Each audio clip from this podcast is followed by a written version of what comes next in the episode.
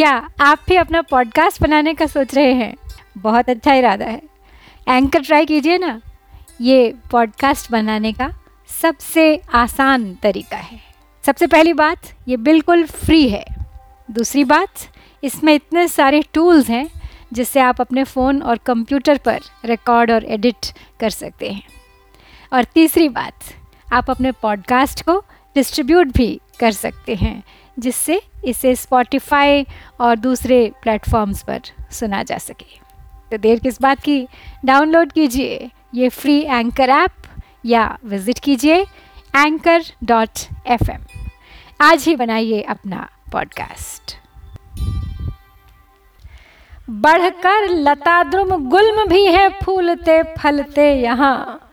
तो भी समुन्नति मार्ग में हम लोग चलते हैं कहा। पुनः एक बार स्वागत करती हूँ आप सबका। राष्ट्र कवि मैथिली शरण गुप्त रचित उनके प्रथम प्रतिनिधि खंड काव्य भारत भारती की अट्ठावनवीं कड़ी में। अथक प्रयासरत हैं गुप्त जी। भारत की स्वाधीनता व प्रगति में उनकी कलम का योगदान किसी भी अस्त्र शस्त्र से कम नहीं है। क्या किसी तलवार की काट मुकाबला करेगी उनके? कटाक्षों से। बार बार कह रहे हैं कि कुछ तो लग जाए दिल से, कुछ तो चुभ जाए और भर दे जोश ऐसा कि चुका दे हर भारतीय भारत माता का ऋण। अब यहाँ बेजुबान पेड़ पौधों का उदाहरण देते हुए कहते हैं, बढ़कर लता द्रुम गुल्म भी हैं फूलते फलते यहाँ। तो भी समुन्नत मार्ग में हम लोग चलते हैं कहाँ? घन घूम कर ही गरजते हैं, बरसते हैं सब कहीं।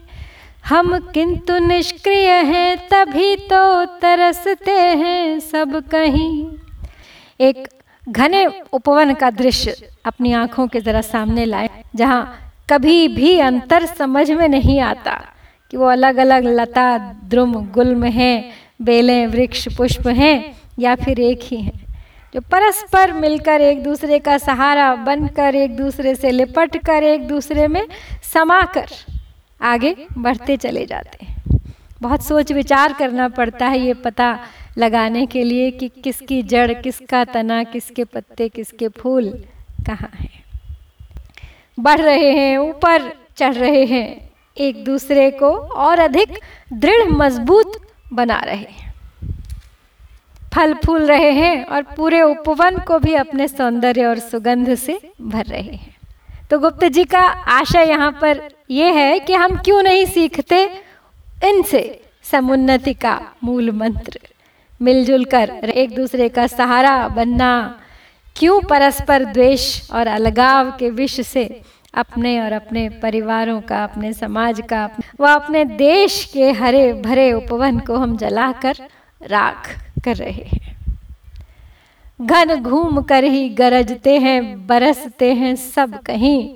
हम किंतु निष्क्रिय हैं, तभी तो तरसते हैं सब कहीं। तो पहले शांत स्वभाव के फल, फूल, लता, द्रुम, गुल्म, बेलों इत्यादि का उदाहरण दे रहे हैं जो मिलजुल कर विकासरत हैं। और अब वो उदाहरण दे रहे हैं क्रुद्ध स्वभाव के विद्रोही बादलों और चौदिश कौंधती बिजली का, गरजती, बरसती घनघोर घटाओं का। आक्रोश से तपे हुए बरस पड़ते हैं जो, और शांत कर देते हैं सारी पृथ्वी का ताप। लेकिन हम कैसे हैं? हम न शांत स्वभाव से, सौहार्द से एक दूसरे से मिलजुल कर रह पाए और न ही इतनी शक्ति संगठित कर सके, जुटा सके कि अपने आक्रोश को व्यक्त कर पाते। हमारी निष्क्रियता बहुत भारी पड़ रही है सारे देश पर। सब तरस रहे हैं, हर जगह, हर ओर, त्रस्त हैं, तप्त हैं, दुखी हैं, क्रोध भी है, आक्रोश भी है, असंतोष भी है, किंतु सब केवल नैराश्य और गुलामी बनकर ही सामने आया। जड़ दीप तो देकर हमें आलोक जलता आप है, पर एक हम में दूसरे को दे रहा संताप है। क्या हम जड़ों से भी जगत में हैं, गए बीते नहीं। हे भाइयों इस भांति तो तुम थे कभी जीते नहीं। जड़ दीप तो देकर हमें आलोक, जलता आप है। पर एक हम में दूसरे को दे रहा संताप है। तो दीपक तो जड़ है, जीवन नहीं है उसमें। किंतु उसका भी समर्पण भाव देखिए कि स्वयं जलकर भी आलोक फैलाता है चारों ओर। जड़ होते हुए उसकी चेतना इतनी जागृत है कि निस्वार्थ भाव से दूसरों का मार्ग प्रकाशित करता है। लेकिन हम तो चेतन हैं, फिर भी जड़ता का प्रमाण दिया है हमने। एक दूसरे का दुख संताप देखकर, एक दूसरे के मार्ग को प्रकाशित करने के बजाय उसमें कांटे बिछाए हैं हमने। क्या हम जड़ों से भी जगत में हैं, गए बीते नहीं? हे भाइयों इस भांति तो तुम थे, कभी जीते नहीं। क्या हम इतने नीचे गिर गए हैं कि हमारी चेतना ने जड़ता का रूप ले लिया है? जड़ता, मूर्खता का भी पर्याय है। तो अवश्य ही हमारी मूर्खता ही है ये कि अपनों का साथ देने के स्थान पर हमने गुलामी को बेहतर समझा। ऊपरी चमक धमक के लालच में अपनी आत्मा व अपनों का साथ दोनों को ही बेच दिया। ज़िंदा नहीं है हम, गए बीते हैं जड़ों से भी। मर चुकी है हमारी आत्मा और उसका आत्मसम्मान। सोचो कि जीने से हमारे लाभ होता है किसे? है कौन मरने से हमारे हानि पहुँचेगी जिसे? होकर न होने के बराबर हो रहे हैं हम यहाँ। दुर्लभ मनुज जीवन वृथा ही खो रहे हैं हम यहाँ। सोचो कि जीने से हमारे लाभ होता है किसे? है कौन मरने से हमारे हानि पहुंचेगी जिसे? ऐसी स्थिति में तो हमारा इस संसार में होना न होना एक बराबर है। हमारे जीने से या मरने से किसी पर कोई फ़र्क नहीं पड़ता। अपनों पर पड़ता भी किंतु उन्हें तो खुद हमने पराया कर दिया। और परायों के लिए, अपने विदेशी स्वामियों के लिए, गुलाम होना भी हमें स्वीकार था। होकर न होने के बराबर हो रहे हैं हम यहाँ। दुर्लभ मनुज जीवन वृथा ही खो रहे हैं हम यहाँ। हम होकर भी नहीं हैं, व्यर्थ हो रहा है हमारा मनुष्य जीवन।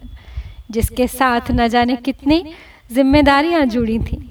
अपने कर्तव्य को नहीं निभाया जिसने, अपनी मातृभूमि का मान नहीं बढ़ाया जिसने, अपने भाई बंधुओं का हाथ नहीं बटाया जिसने, वो मनुष्य कहलाने का अधिकारी कदापि नहीं हो सकता। हो आप और सभी जनों को नित्य उत्साहित करो। उत्पन्न तुम जिसमें हुए निज देश का कुछ हित करो।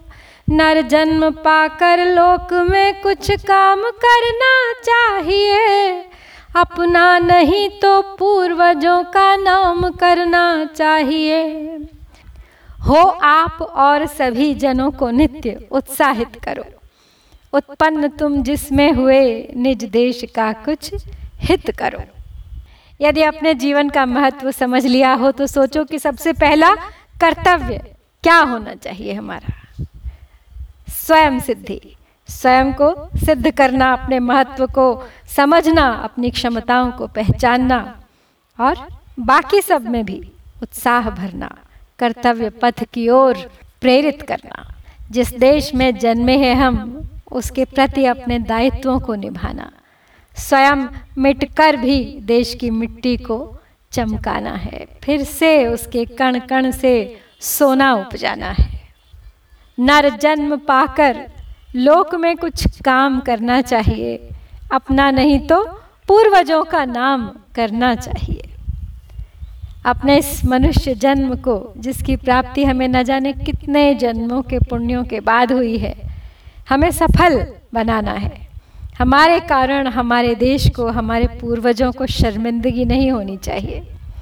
उनके नाम को आगे बढ़ाना ही हमारा सर्वप्रथम कर्तव्य होना चाहिए। यदि उससे चूक गए तो हम पितृ ऋण से भी चूक जाएँगे। अनुदारता दर्शक हमारे दूर सब अविवेक हो। जितने अधिक हो, तन भले हैं, मन हमारे एक हो। आचार में कुछ भेद हो, पर प्रेम हो व्यवहार में।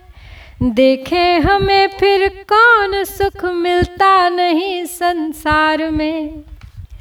अनुदारता दर्शक हमारे दूर सब अविवेक हो। जितने अधिक हो तन भले मन हमारे एक हो।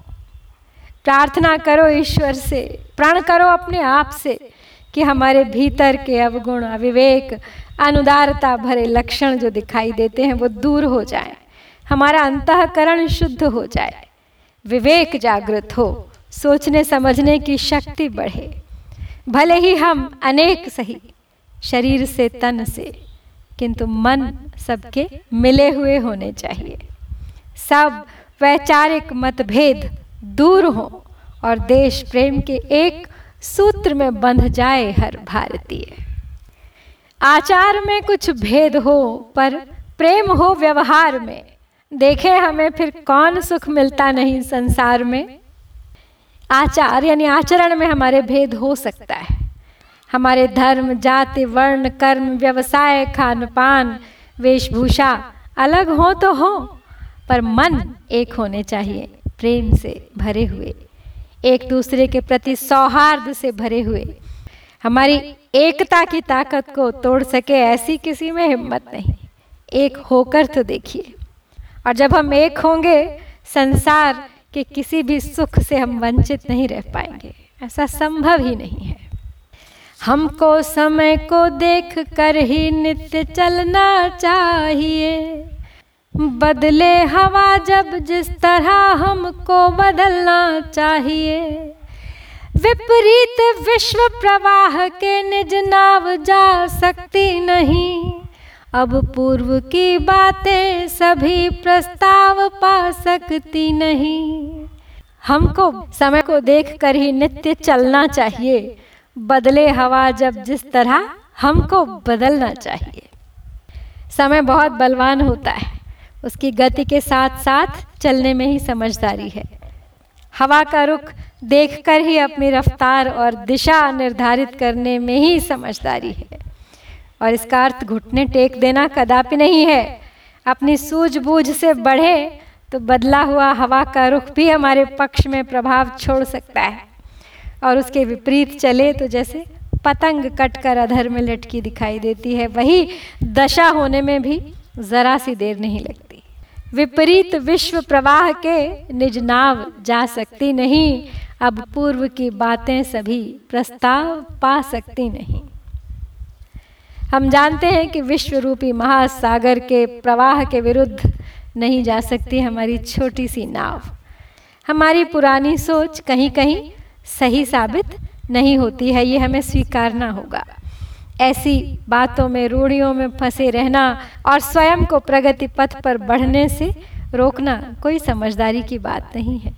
हर नई सोच का विरोध आवश्यक नहीं है। जो हित में है सबके, उसे स्वीकारना सही है। किंतु जो सोच हमारे स्वाभिमान को, हमारे देश के गौरव को आहत करे, उसका विरोध सबको मिलकर एक होकर करना चाहिए।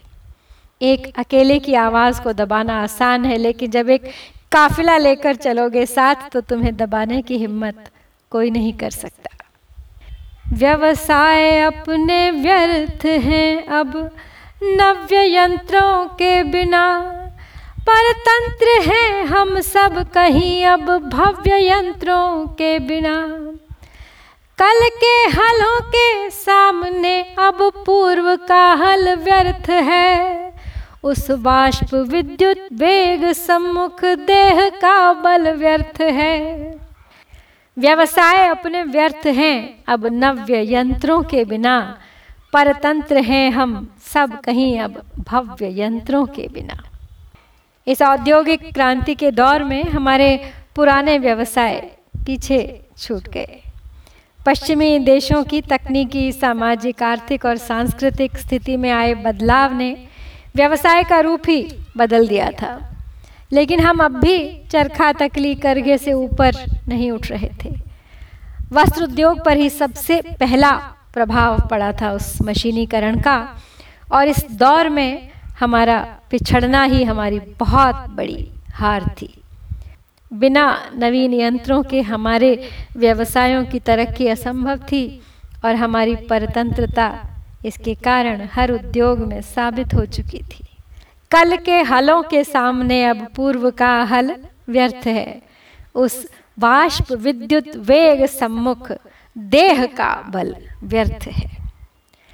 सीखना है हमें उस परिस्थिति से क्योंकि अब हम जब जान गए हैं कि हल बैल का नहीं, ट्रैक्टर का ज़माना है, बाहुबल का नहीं, वाष्प का, बिजली की ताकत का ज़माना है, मशीनी ताकत का ज़माना है तो हमें भी स्वयं को सक्षम बनाना है कि अपनी मशीनें खुद तैयार कर सकें। तकनीकी ज्ञान की कमी नहीं थी हमारे शास्त्रों में। श्रम शक्ति की मैन पावर की भी कमी नहीं थी हमारे पास। कमी थी तो एकता की। कमी थी तो देश के प्रति वफादारी की। है बदलता रहता समय, उसकी सभी घाते नई। कल काम में आती नहीं है, आज की बातें कई।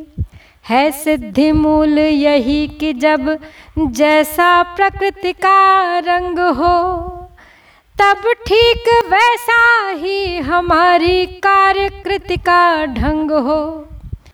है बदलता रहता समय, उसकी सभी घाते नई। कल काम में आती नहीं है, आज की बातें कई। समय बदलता रहता है नई नई चाल चलता रहता है। पल भर में बेकार हो जाती हैं सदियों की उपलब्धियाँ। आज की बात कल बेमानी हो जाती है। और इस बदलाव को तो आप सब बहुत अच्छी तरह से समझते हो आज। ज़रा सोचिए, एक साल में ना जाने कितने मॉडल्स बदल जाते हैं मोबाइल फ़ोन्स के। एक ज़माना था जब घुमा घुमा कर डायल करना पड़ता था लॉन्ग डिस्टेंस के लिए ट्रंक कॉल्स बुक करनी पड़ती थी। चिट्ठी एकमात्र माध्यम था कम्युनिकेशन का। तो कितनी बदल गई है, तकनीक रोज़ बदल रही है।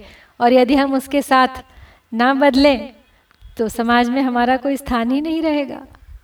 हमें भी आउटडेटेड करार दिया जाएगा, ठुकरा दिया जाएगा। ये सलाह गुप्त जी ने तब दी थी जब भारत जूझ रहा था अपने अस्तित्व के लिए। लेकिन आज का भारत काफ़ी बदला हुआ है। आज यदि गुप्त जी होते तो शायद उन्होंने जिस भविष्य की कल्पना की थी, उसे साकार होता हुआ देख रहे होते। काफ़ी हद तक सत्य कर दिखाया है उनके भविष्य का स्वप्न। आज की पीढ़ी ने। हमारे तकनीकी मस्तिष्क विश्व भर में कार्यरत हैं। जी हाँ हम बदल रहे हैं समय के साथ और पकड़ बना रहे हैं अपनी विश्व पर। है सिद्धि मूल यही कि जब जैसा प्रकृति का रंग हो, तब ठीक वैसा ही हमारी कार्यकृति का ढंग हो। तो चलिए आज के विश्व से वापस वहीं गुप्त जी की कल्पना में चलते हैं। तो सिद्धि का मूल मंत्र, बदलाव ही है change is the only permanent प्रकृति के रंग के अनुरूप ही हमारी कार्यकृति का ढंग होना चाहिए। भली भांति समझते हैं हम इस बात को। लेकिन यह संज्ञान केवल बदलते मौसम और उसके अनुसार खाने पहनने तक ही सीमित नहीं रहना चाहिए। हमारे आसपास के हर बदलाव पर देश विदेश की आर्थिक सामाजिक स्थिति पर हमारी नज़र बनी रहनी चाहिए। और अपनी नीतियों को, अपनी योजनाओं को उसी लय में बांधना चाहिए। सब डिमांड एंड सप्लाई का ही खेल तो है। आवश्यकता की समय पर पूर्ति न कर पाए तो सब यत्न बेकार है। प्राचीन हो के नवीन, छोड़ो रूढ़ियाँ जो हो बुरी। बनकर विवेकी तुम दिखाओ हंस जैसी चातुरी। प्राचीन बातें ही भली हैं। यह विचार अलिक है। जैसी अवस्था हो जहाँ, वैसी व्यवस्था ठीक है।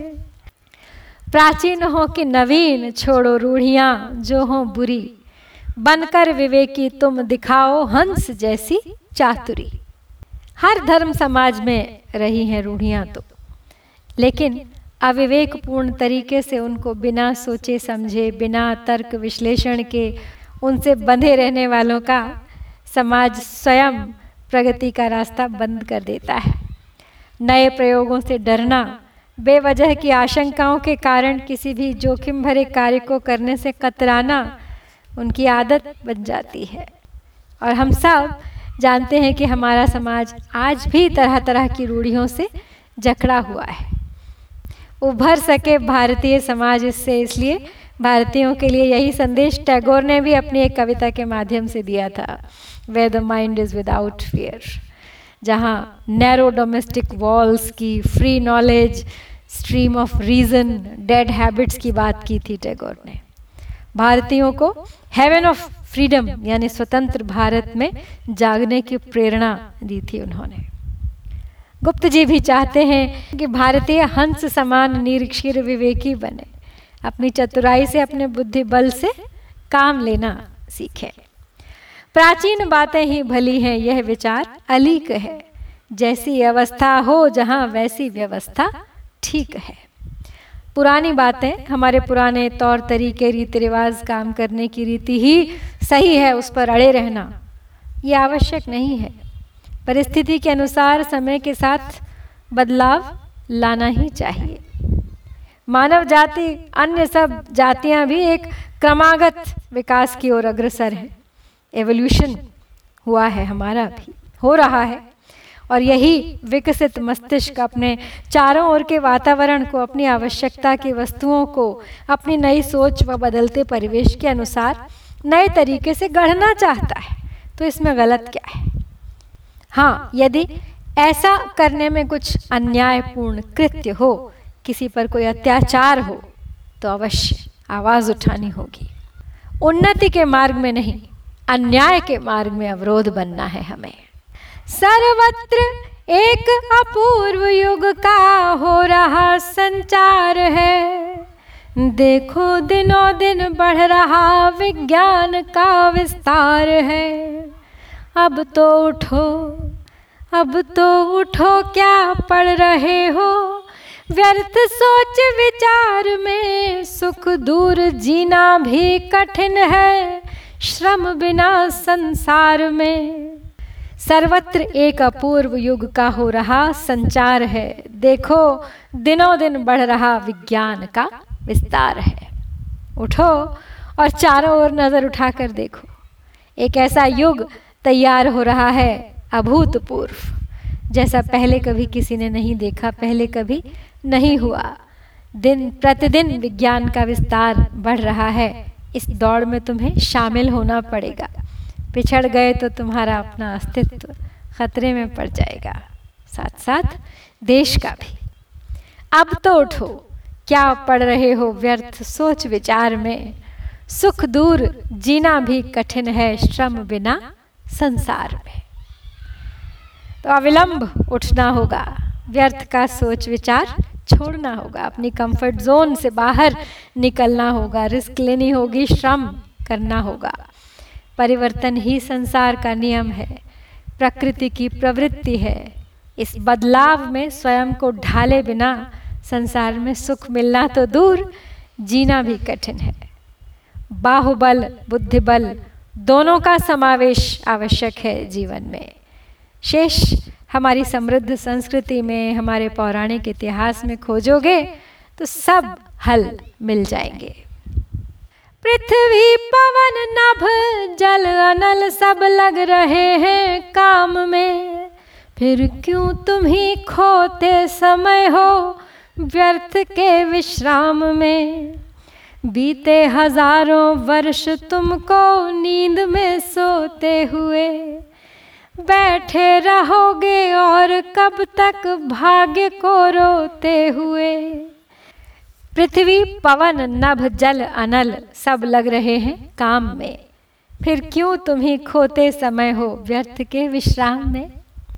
पाँचों तत्व, यानी पृथ्वी, अग्नि, वायु, जल, आकाश सब सम्मिलित हैं इस नवीनीकरण में।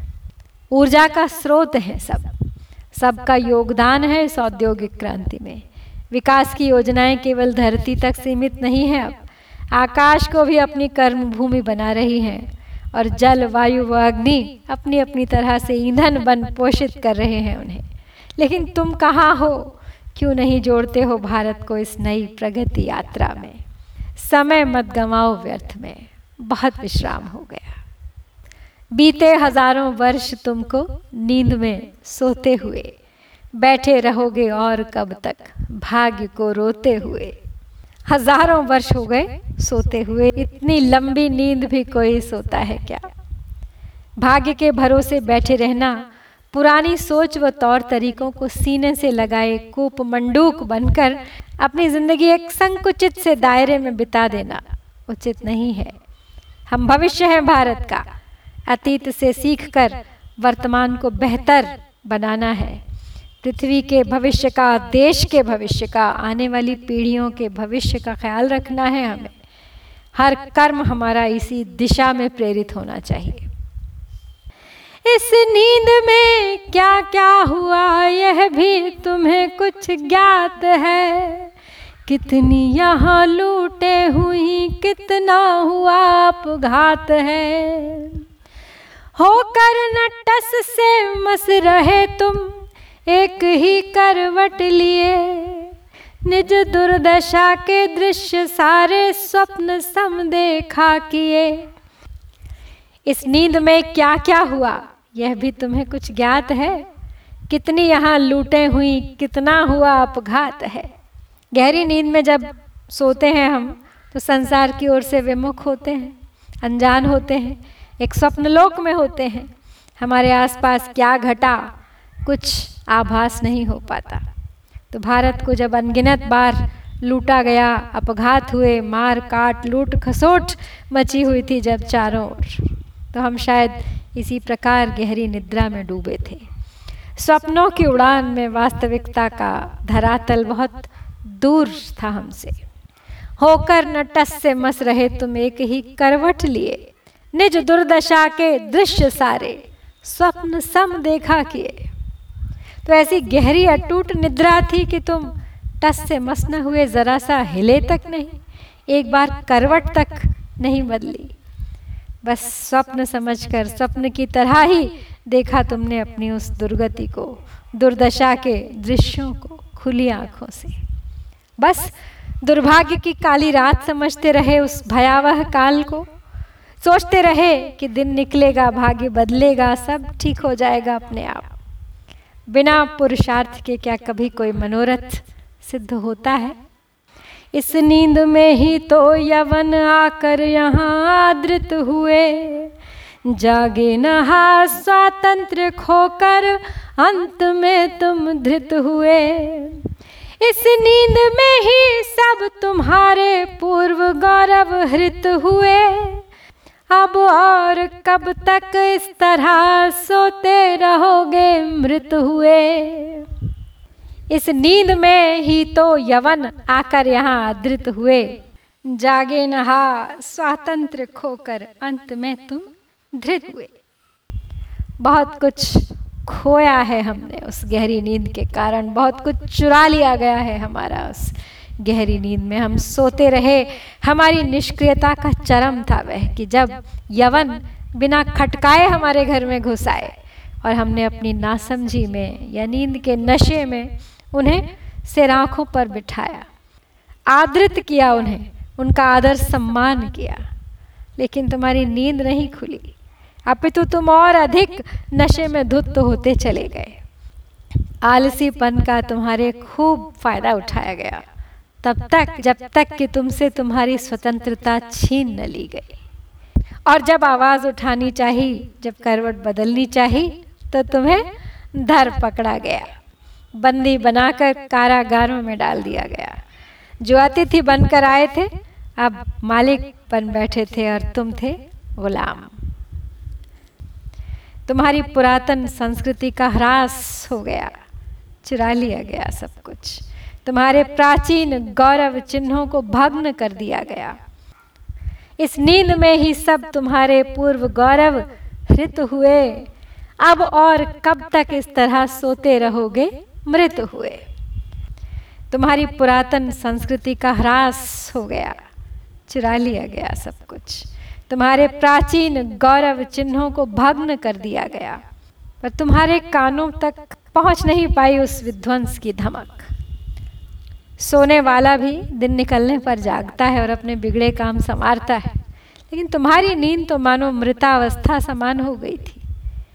उठने का नाम भी नहीं ले रहे थे। कब तक, आखिर कब तक तक चलेगी यह प्रतीक्षा? अब भी उठ जाओ, जागो, संभालो, भारत के भगना विशेषों को संवार लो, समय रहते। उत्तप्त ऊष्मा के अनंतर दीख पड़ती वृष्टि है। बदली न किंतु दशा तुम्हारी नित्य शनि की दृष्टि है। है घूमता, फिरता, समय तुम किंतु जो के त्यों पड़े।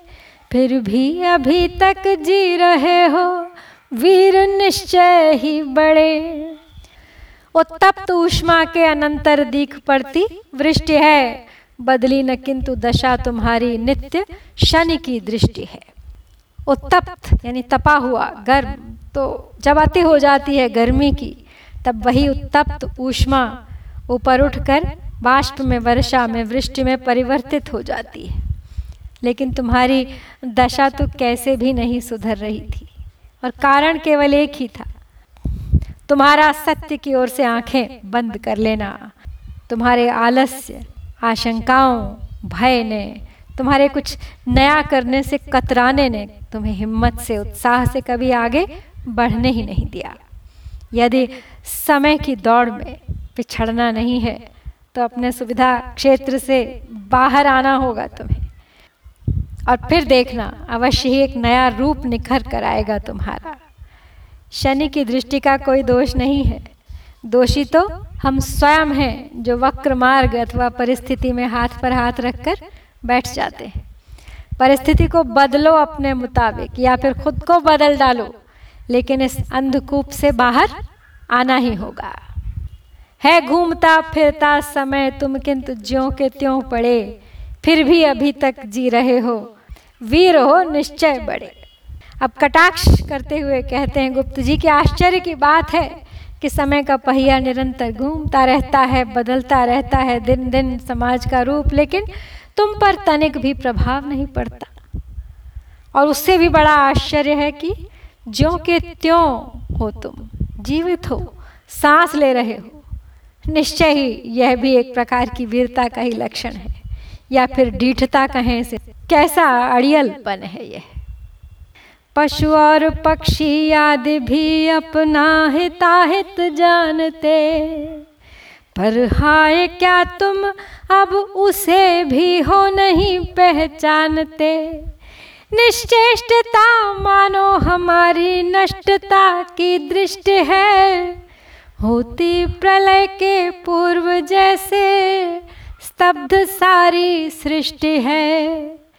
होती प्रलय के पूर्व जैसे स्तब्ध सारी सृष्टि है। पशु और पक्षी आदि भी अपना हिताहित जानते। पर हाय, क्या तुम अब उसे भी हो नहीं पहचानते?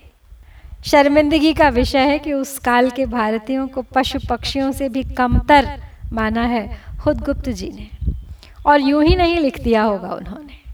उस युग को उन्होंने अपनी आँखों से देखा है। अनेकों प्रमाण हैं जो उन्होंने प्रस्तुत भी किए हैं। वो कहते हैं कि अपने हित अहित को पशु पक्षी भी बेहतर जानते हैं, लेकिन भारतीय क्यों अपने हित के लिए, देश हित के लिए कुछ नहीं करता, उनकी समझ से बाहर है। दास होना, जान दे देना, रोना, गिड़गिड़ाना, अपराध करना स्वीकार है, किंतु स्वाभिमानी होकर आवश्यकता अनुसार आवश्यकता अनुसार आक्रामक और उग्र होकर जीना क्यों नहीं आता हमें?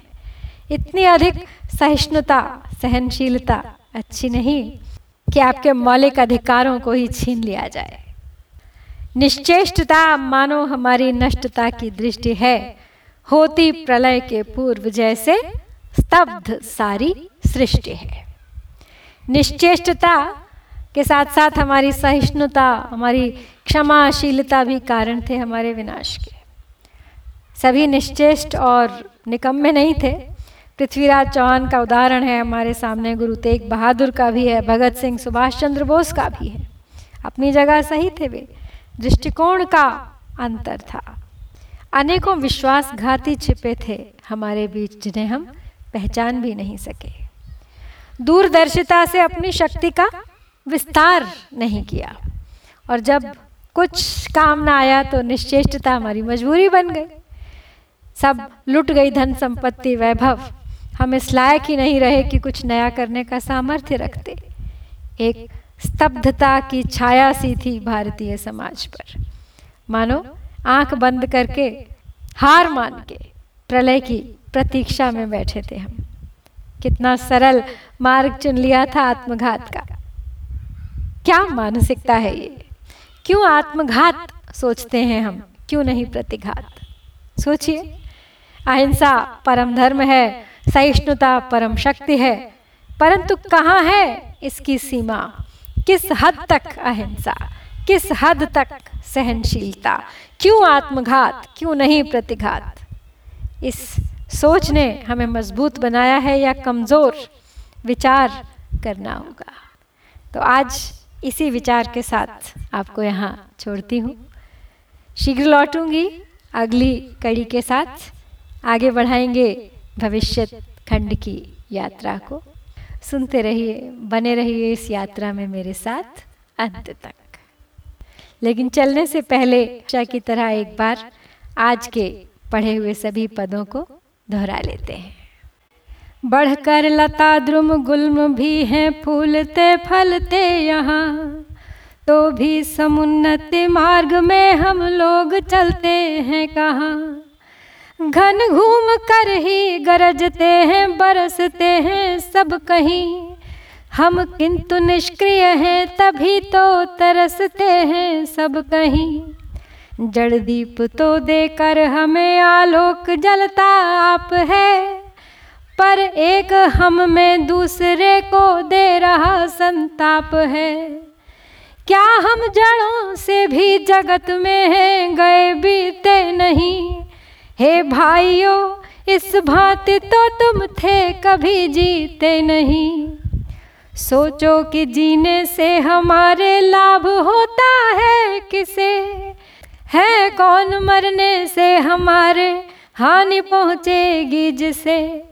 होकर न होने के बराबर हो रहे हैं हम यहाँ। दुर्लभ मनुज जीवन वृथा ही खो रहे हैं हम यहाँ। हो आप और सभी जनों को नित्य उत्साहित करो। उत्पन्न तुम जिसमें हुए निज देश का कुछ हित करो। नर जन्म पाकर लोक में कुछ काम करना चाहिए। अपना नहीं तो पूर्वजों का नाम करना चाहिए। अनुदारता दर्शक हमारे दूर सब अविवेक हों। जितने अधिक हो, तन भले हैं, मन हमारे एक हो। आचार में कुछ भेद हो, पर प्रेम हो व्यवहार में। देखे हमें फिर कौन सुख मिलता नहीं संसार में। हमको समय को देख कर ही नित्य चलना चाहिए। बदले हवा जब जिस तरह हमको बदलना चाहिए। विपरीत विश्व प्रवाह के निज नाव जा सकती नहीं। अब पूर्व की बातें सभी प्रस्ताव पा सकती नहीं। व्यवसाय अपने व्यर्थ हैं अब, नव्य यंत्रों के बिना। पर तंत्र है हम सब कहीं अब, भव्य यंत्रों के बिना। कल के हलों के सामने अब पूर्व का हल व्यर्थ है। उस बाष्प विद्युत वेग सम्मुख देह का बल व्यर्थ है। है बदलता रहता समय, उसकी सभी घाते नई। कल काम में आती नहीं है, आज की बातें कई। है सिद्धि मूल यही कि जब जैसा प्रकृति का रंग हो तब ठीक वैसा ही हमारी कार्यकृति का ढंग हो। प्राचीन हो कि नवीन, छोड़ो रूढ़ियाँ जो हो बुरी। बनकर विवेकी तुम दिखाओ हंस जैसी चातुरी। प्राचीन बातें ही भली हैं, यह विचार अलिक है। जैसी अवस्था हो जहाँ, वैसी व्यवस्था ठीक है। सर्वत्र एक अपूर्व युग का हो रहा संचार है। देखो दिनों दिन बढ़ रहा विज्ञान का विस्तार है। अब तो उठो, अब तो उठो, क्या पढ़ रहे हो? व्यर्थ सोच विचार में सुख दूर जीना भी कठिन है। श्रम बिना संसार में। पृथ्वी, पवन, नभ, जल, अनल सब लग रहे हैं काम में। फिर क्यों तुम ही खोते समय हो व्यर्थ के विश्राम में?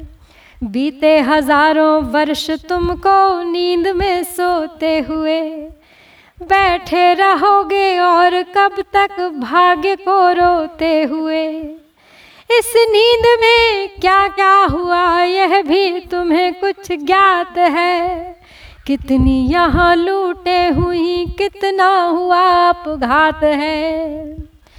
होकर नटस से मस रहे तुम, एक ही करवट लिए। निज दुर्दशा के दृश्य सारे स्वप्न सम देखा किए। इस नींद में ही तो यवन आकर यहाँ आदृत हुए। जागे नहा स्वातंत्र खोकर अंत में तुम धृत हुए। इस नींद में ही सब तुम्हारे पूर्व गौरव हृत हुए। अब और कब तक इस तरह सोते रहोगे मृत हुए। उत्तप्त ऊष्मा के अनंतर दीक पड़ती वृष्टि है। बदली न किंतु दशा तुम्हारी नित्य शनि की दृष्टि है।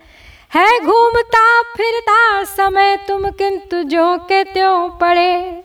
फिर भी अभी तक जी रहे हो, वीर निश्चय ही बड़े।